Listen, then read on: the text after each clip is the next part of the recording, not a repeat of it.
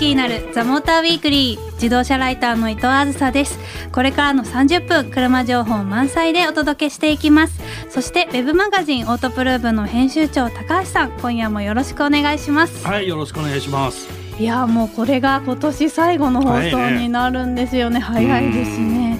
高橋さんは正月のご予定は何かあります、まあ例年通り寝正月ですけどね。寝正月ですか。まあ私も山形、地元に帰って、うん、まあ友人に会ってちょっとはドライブしようかなと雪道ドライブしちゃおうかなと思ってます。ロードスターで？はい。タイヤももう履き替えたのでやる気満々。やる気満々です。なのでちょっと山形でも運転を楽しみつつ、お正月過ごそうかなと、なるほど。はい、はい、じゃあ気をつけて。はいありがとうございますということで今夜は2019年の今年の車の総まとめをお届けしたいと思っています。ゲストには日本カー・オブ・ザ・イヤー実行委員長でモーターマガジン社編集局長である荒川正幸さんをお迎えしたいと思います。最後までお聞き逃しなく。自動車ライター伊藤あずさがお送りしているザ・モーターウィークリー。では早速今夜のゲストをお迎えしましょう。モーターマガジン社編集局長であり日本カーオブザイヤー実行委員長である荒川正幸さんです。よろしくお願いします。はい、よろしくお願いします。よろしくお願いします。荒川さんとは私がカーグラフィックにいた頃ちょっとお話ししたことがある、うん、そうですね。2年前の確か東京モーターショーでちょっとお話ししたことありますね。はい、そうなんです。はい、なのでこのカーオブザイヤーの実行委員長としては初めてお会いするような形で、うんはい、お初なんですね。お初になります、よろしくお願いします。よろしくお願いします。今夜は今年の車の総まとめということで今年のまあカーオブザイヤーの話からまずいきたいと思うんですけれども。はい、まずは12月6日に行われた日本カーブザイヤーの授賞式の模様をお聞きください2019-2020日本カーブザイヤーの発表です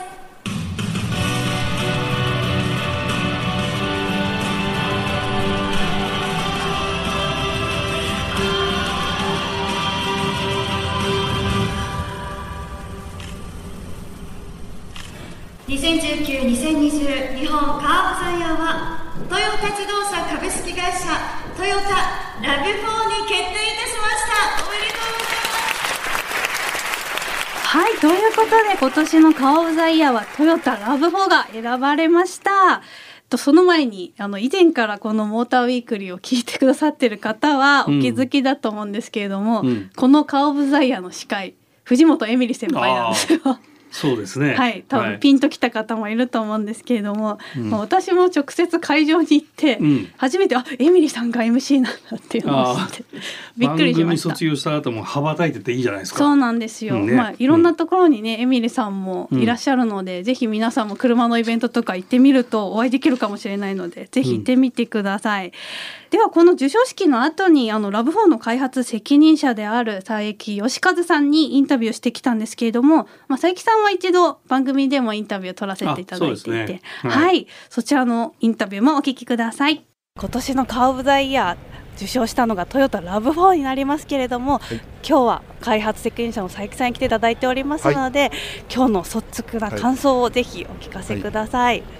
今日2回目ですよね。そうですね。登場は。はい。はい。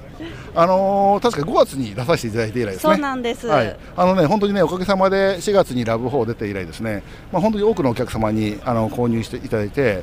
もうラブ4を買っていただいたお客様にね。大変感謝したいなというふうにまず思ってます。はい。で、それとも、もう一つは、一緒に開発してきたメンバー。で、彼らが本当に。僕を支えてくれたんじゃないかなと思ってまして彼らとともにやっぱり今のこの受賞をですね味わいたいなというふうに思ってます。はい。仲間の皆さんにはどのようにこの喜びをお伝えしますか？そうですね、まあ、できれば中杯ぐらいで乾杯しようかなと。いいですね。ねワインだとちょっと高いんで、中杯ぐらいが一番いいのかなと。なんかラブフォーのいいところもそういう気取らない良さみたいなところがあのねあの無理しないっていうのか自分たちができることを確実にやっていきたいな、えー、だから、そうやって数字とかそうじゃなくてお客様のやっぱり気持ちとかドライバーの反応とかねそういうことをずっとやってきたんでその中でしっかり商品作りしてきた。これが RAV4なんで、まああの我々いつもの通りあのチューハイかなんかで乾杯しようかなというふうに思ってます。なるほど。特別なものを用意しなくてもこう皆さんで。全然ねあの、はい。チューハイとつくねぐらいあればいいかなと思って なんかそんな庶民的というか皆さんに馴染みがある RAV4っていうところがきっといろんな方にこう喜ばれてるのかなと思いますので。なかなかいいこと言いますね。いや私も実際乗ってみてそう感じたので。ありがとうございます。今日は本当におめでとうございました。はい、どうもありがとうございました。はい、という方でなんかすごいインタビューだね。佐伯さん結構楽しい方でですね、そうだね。気さくな感じです。はい、まあそれが車には現れているかなという気がしました。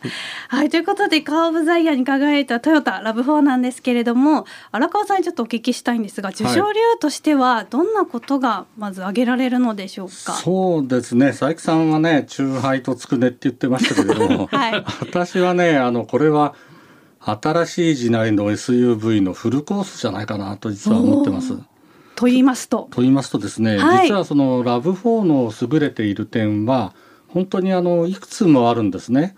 ここがここ、えー特筆して優れてるというよりも全体的によくできてると。はいでそれがそのラブ4の特徴じゃないかなというふうに思います。はいでまあ具体的に言いますと例えばそのパワートレーン、まあ、エンジンと駆動方式とかそういうことを見ていましても、まあ、4WD に関しては3種類持ってたりですね。そうですね。からまあ乗り心地とか操縦安定性につながる、まあ、プラットフォームは、まあ、最新のものを使っていたりその SUV として不可欠なラゲッジスペースの広さとかですね、これももう十分でしてさらに一番ユーザーにとって嬉しい点かもしれないんですけれども車両価格が比較的リーズナブルな設定なんですね。はい。全体にバランスがいいっていうのがラブ4の特徴受賞理由かなという気がしますね。う。うんんまあエンジンもねガソリンもあるしハイブリッドもあるしね。はい。あのかゆいところに手届いてんだよね全部。確かに、うんまあユーザーさんが欲しいものがこういろいろ揃えられてる感じなんでしょうね。うん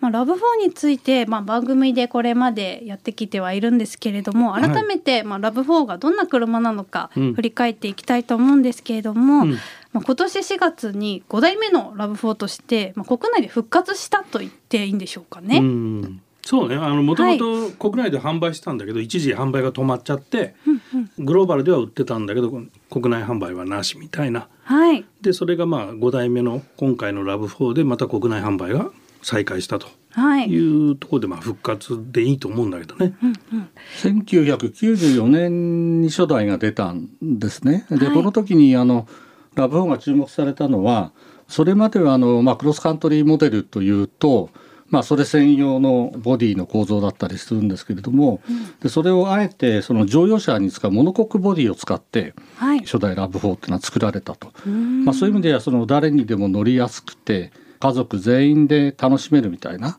うんそういう持ち味がそもそもラブ4にはうん初代からあったということですね。なるほど。トラック感が全然ないそうですね。乗用車みたいなね。確かにそそうですれが受けたんだね。よね。うんじゃあ未だにその思いというかうんコンセプトが受け継がれたままうん今のモデルになってるとまあそう。いう形なんでしょうね。うん結構これ世界的にも売れてるとお聞きしましたが、荒川さんこれ何台売れてるかごそうみたいですね。あのもうすぐですねトータルではい。100万台に達するという話ですおね。ーで単独モデルで100万台っていうのはなかなか大したものですよね。すごいですよね。うんそうですよね。他のメーカーさんでもうん1年間でこんなに売れる車ってなかなかないんじゃないかなというぐらい。まあホンダの CRV かな。はい。まああれもやっぱり70万台とか売れてるんで、うんも今もっと売れてるかもしれないけど、なるほど。だまあ強烈な2台が今世界中で受けてるって。まあだからはいそれだけ世界中で評価が高い車なんで、うん。カー・オブ・ザ・イヤーを受賞するっていうのはまあある意味当然っていうふうな言い方もできるのかもしれないね。うんうんまあ確かに今回ようやく満を持してというか、うん。受賞できたというのは、まあ、うん今の最新の技術もいろいろ入ってると思うんですけれども、うんまあ、ラブ4の4は四駆の4だと。四駆の4。はい佐伯さんもおっしゃってましたよあ前番組で。FF もあるけど、そうそうそう。FF もあるけど、うん。ラブ4の方はもともと四駆の4だと。あでラブ4じゃないと。そうなんです。なるほどで3つの今回4駆のシステムがあるというのも結構大きな特徴になってましたよね。まあそうなんだけど、はい。この機械式のやつが2種類あるってのはこれどういう意味かってのはよくわかんないまんまなんだけどね。わからないわ。荒川さんはわかります？このまあ謎。そうですねこれはまあいろんな多分グローバル展開している中におけるいろんな事情も関係しているのかなという気もしますけれどもねでも、まあ、いずれにしろあの 4WD っていうのはあの SUV に限らず今後その車のいろんな意味での安全性とか操縦安定性とかいろんなことを考えると、はい。安く手軽にできるんであれば 4WD がいいという方向には向かってますんで。なるほど。ええでそういう意味ではやはりこの 4WT をそれだけの数用意したっていうのは、はい未来を見据えてるのかなっていう感じはしますよね。はい、なるほど。四駆を見るだけでそうやって今後の車作りまで見えてきちゃうものなんですね。でしかもラブ4の場合あの11月のロサンゼルスショーで、はい。あの PHEV も発表してるんですうんそうなんね。ですね。ええ。ですからもうこのラブ4には今トヨタの持ってるこのはい。パワートレインをもう全て投入するぐらいのうん。勢いでやってるんじゃないですかね。はい。はい。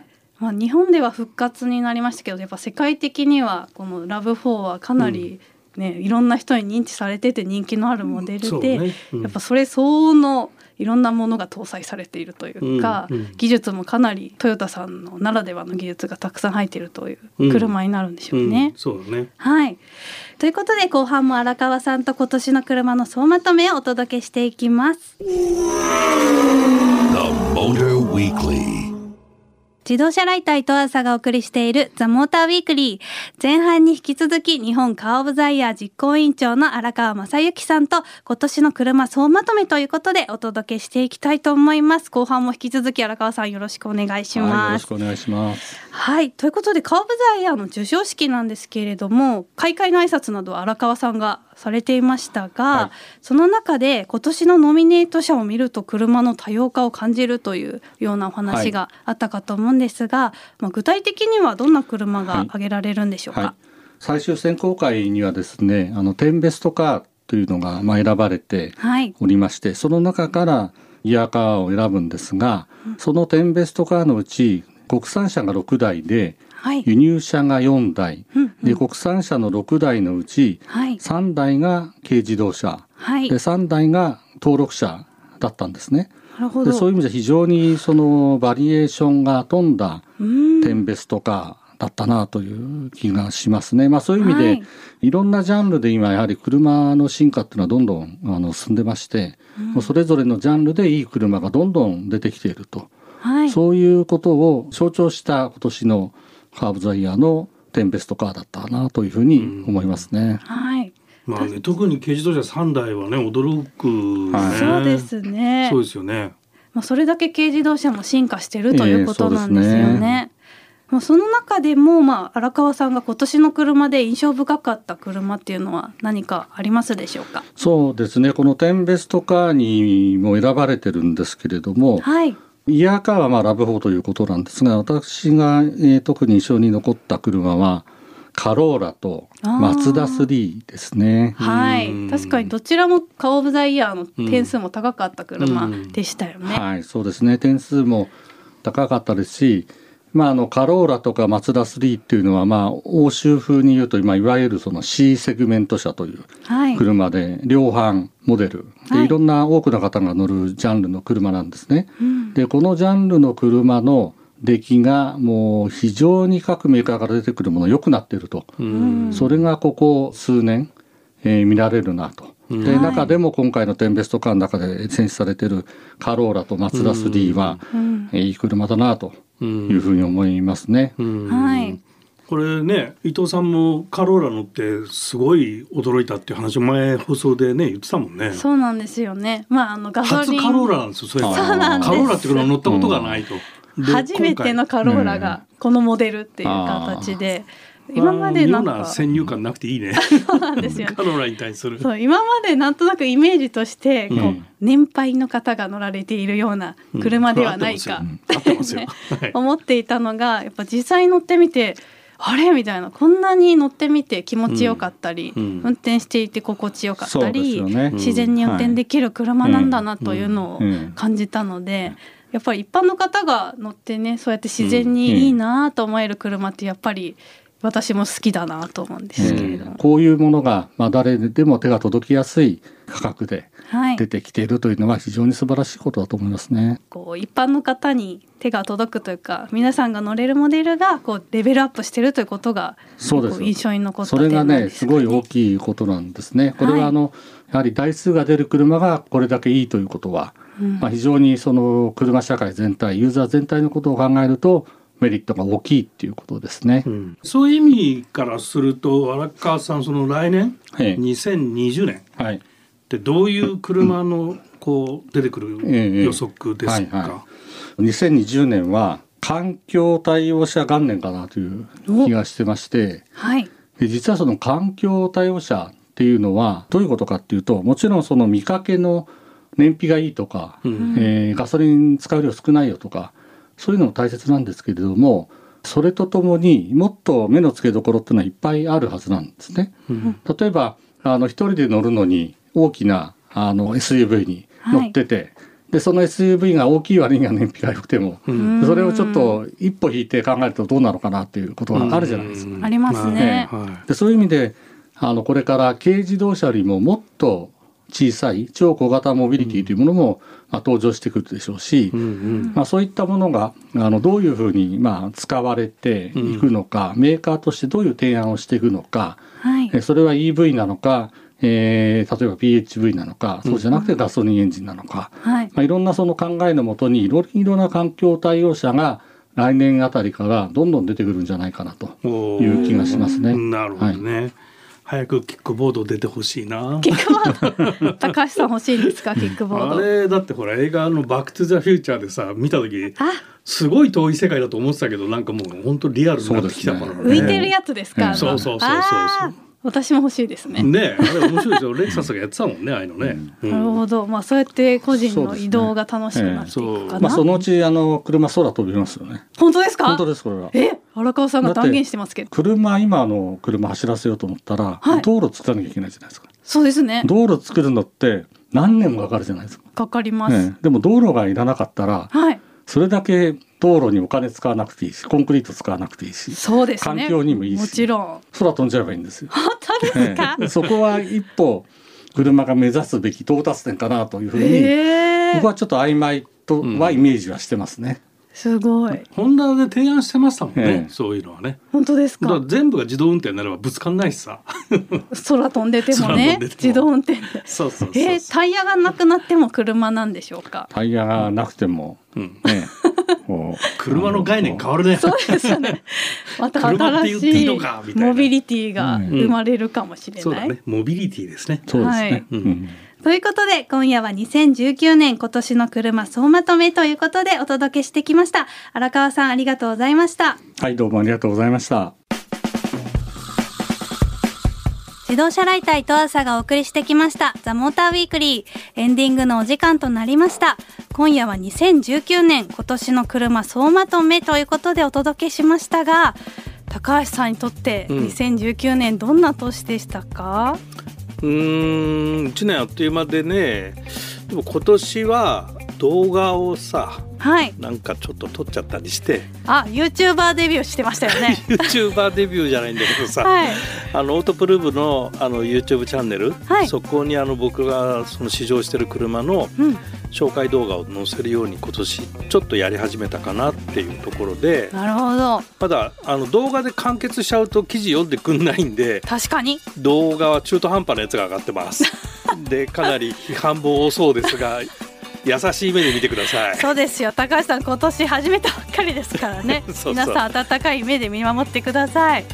私にとって2019年、うん。まあ、この「ザ・モーターウィークリーで MC になったことが多分一番ニュースでしたね自分にとって半年ぐらい今。はい。ようやく半年ぐらい経ちまして、なかなかカミカミは治らないものの、はい。ちょっと番組自体は楽しくなってきて、おうおうおうはい。いいことですよね。はい、はい。車を伝えるってやっぱりいいなと。うん。改めて感じた一年でした、はい。まあ来年もぜひ皆さん変わらずうん。一緒にラジオやっていければなと思ってますので。はい。はい。よろしくお願いしますでですね今までちょっと引っ張ってきましたが、うん。あなたの顔オブザイヤー、はい。実はずっと募集していて私のイラストをプレゼントしますと、うんうん。おなんかね。決まんなかったんだそうよね結局何の車かは決まらなかったんですが、うん。まあプレゼントうん。させていただく方をうん。1名決めさせていただきましたので、はい。発表したいと思います、えーラジオネームファイブスターさんになりました。ほ。はいありがとうございうこのます人は何を押してきた人？はいこの方は911カレラを押してきてくださった方で、うん。いつも自宅で夕食食べながらモーターウィークリー聞いてくださってるというあことで。あありがたい。はい今も多分聞いてくれてるかなと、91書きやすかったんじゃないの？あのね私もちょっとこれ書きやすいというのありましたけどありましたけれども厳正なる抽選の厳結果。正なる抽選の結果。は、はい。い911彼ら書いてはい。ファイブスターさんにプレゼントしたいと思いますので、はい。ぜひお待ちください。お待ちください。ありがとうございます。実は他にも日頃の感謝を込めてたくさんのプレゼント今回実はありまして はい。カーブザイヤーにも選ばれたトヨタラブ4の保冷バッグを1名様保冷バッグはい、はい。セームタオル、まあ、すぐ乾くタオルですね、うん。これも1名様にはい。プレゼントします、さらにですね、うん。マツダのノートとボールペンセットは3名様にはい。プレゼントしますので欲しいという方は番組へメッセージを添えてメールしてください。メールアドレスは tm.fm 横浜 .jp ザモーターの頭文字 tm に続いてアットマーク fm 横浜 .jp ですそしてツイッターでも今夜の感想をお待ちしています。ハッシュタグモーターウィークリー847でつぶやいてくださいね。ということでお相手はオートプルーブ高橋明でした。自動車ライターの伊藤あずさでした。皆さん良いお年を